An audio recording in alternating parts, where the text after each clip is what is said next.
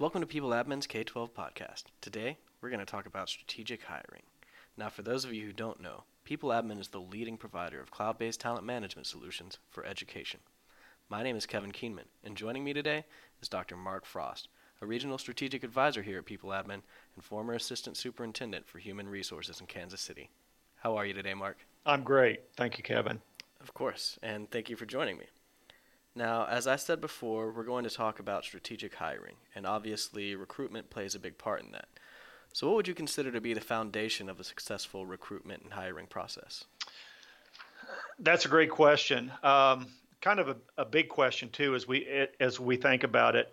Um, I think as we frame frame the recruitment and the hiring process, the foundation is is that one you have to have a great marketing plan. You have to make yourself known. You have to make your school district known. Um, you have to set up the portal, the framework, so that applicants and candidates know where to find you. I think that the second piece is is that it's important to have technology to support the process. Technology that can support the internal process, whereby candidates can easily apply any pre-screeners that you want to implement that it's it's it's very easy for the candidates to to use. And then once once the candidate has applied that the technology provides a great communication tool to keep the candidate informed. And customer service is a very important piece as we think about the whole selection and hiring process. Candidates candidates often choose people before they choose school districts. And so, if you can have a great communication plan, make it a professional process, then that's a, a great piece. Uh, so again, the the technology to manage everything from the interviewing processes, the scoring processes, the tracking of the candidates, the communication with the candidates, and then to be able to move the candidate through that process in a timely fashion. And timeliness is another strategic example of something that you need to, to think about. I think that the final piece also is the marketing piece. And, and I kind of talked about the marketing piece on the front end, but to use the technology to market. So you want technology that allows for social networking and the sharing of, of your vacancies so that, that, that, that you really can enable anybody that sees the vacancy to share that with their friends or colleagues or someone else um, that may know of a great candidate that's looking for a job because as much as we want to hire great great candidates great candidates are looking for great school districts in which to work. Right.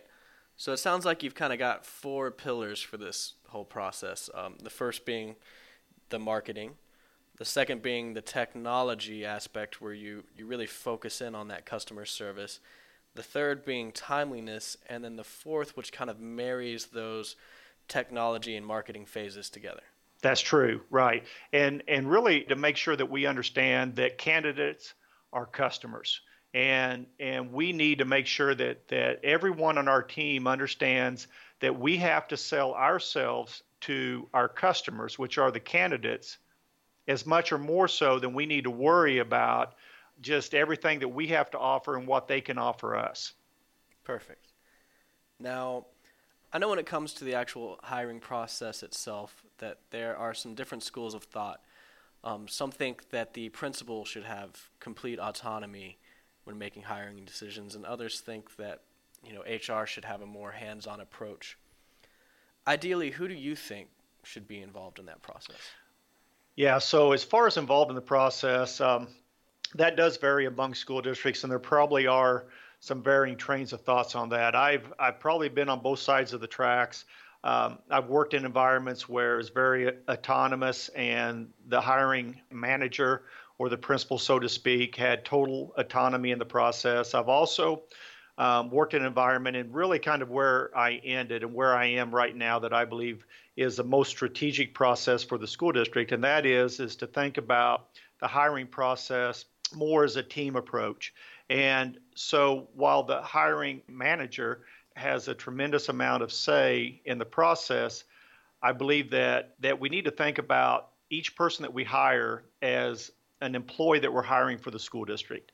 And so to that extent, I believe that human resources should be um, very strategically involved in the hiring process and that they should manage that and should should treat the hiring of every candidate as a candidate for the school district instead of just a candidate for that one principal. And when that principal leaves, that teacher that was just selected may or may not be seen as a great teacher for or by another principal or by another principal in the school district. Hmm.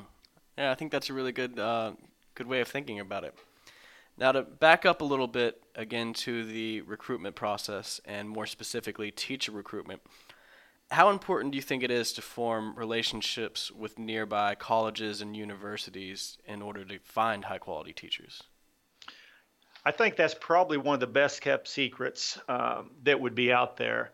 Uh, it, it, does take some additional time. I again, both sides of the track on this also, but at a point in my career, as as as I really identified and we really identified as a team, the colleges and universities that we were looking to to provide who we saw or what we saw as our best candidates. And so it, it, took a year to two years to really to develop the relationships, but to develop a relationship whereby you can provide value to the university to help them prepare their students.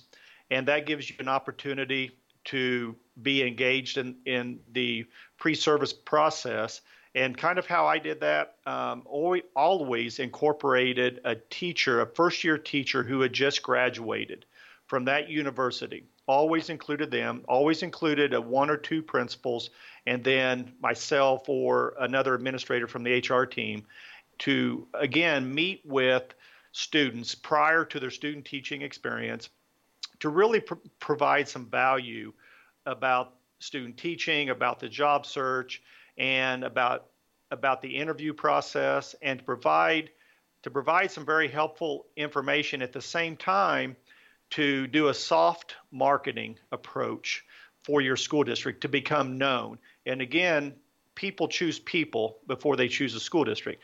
And so it, it, it, it was it served as really a great opportunity for them to see us, for them to to make opinions about us and the school district that we represented, and that you know what, these are people that I think I would like to work for, and I need to learn more about the school district. And in my case, we had a short five minute video on the school district that that we played and we we left them with prior to leaving, as well as leaving them information our, on our school district and inviting them to consider us. And so to develop a relationship with a college and university is is more than hosting um, students to do on site observations or student teaching, although that's a very important piece. But I'd, again, just think about backing up from there and think about the value that you can provide prior to students even considering student teaching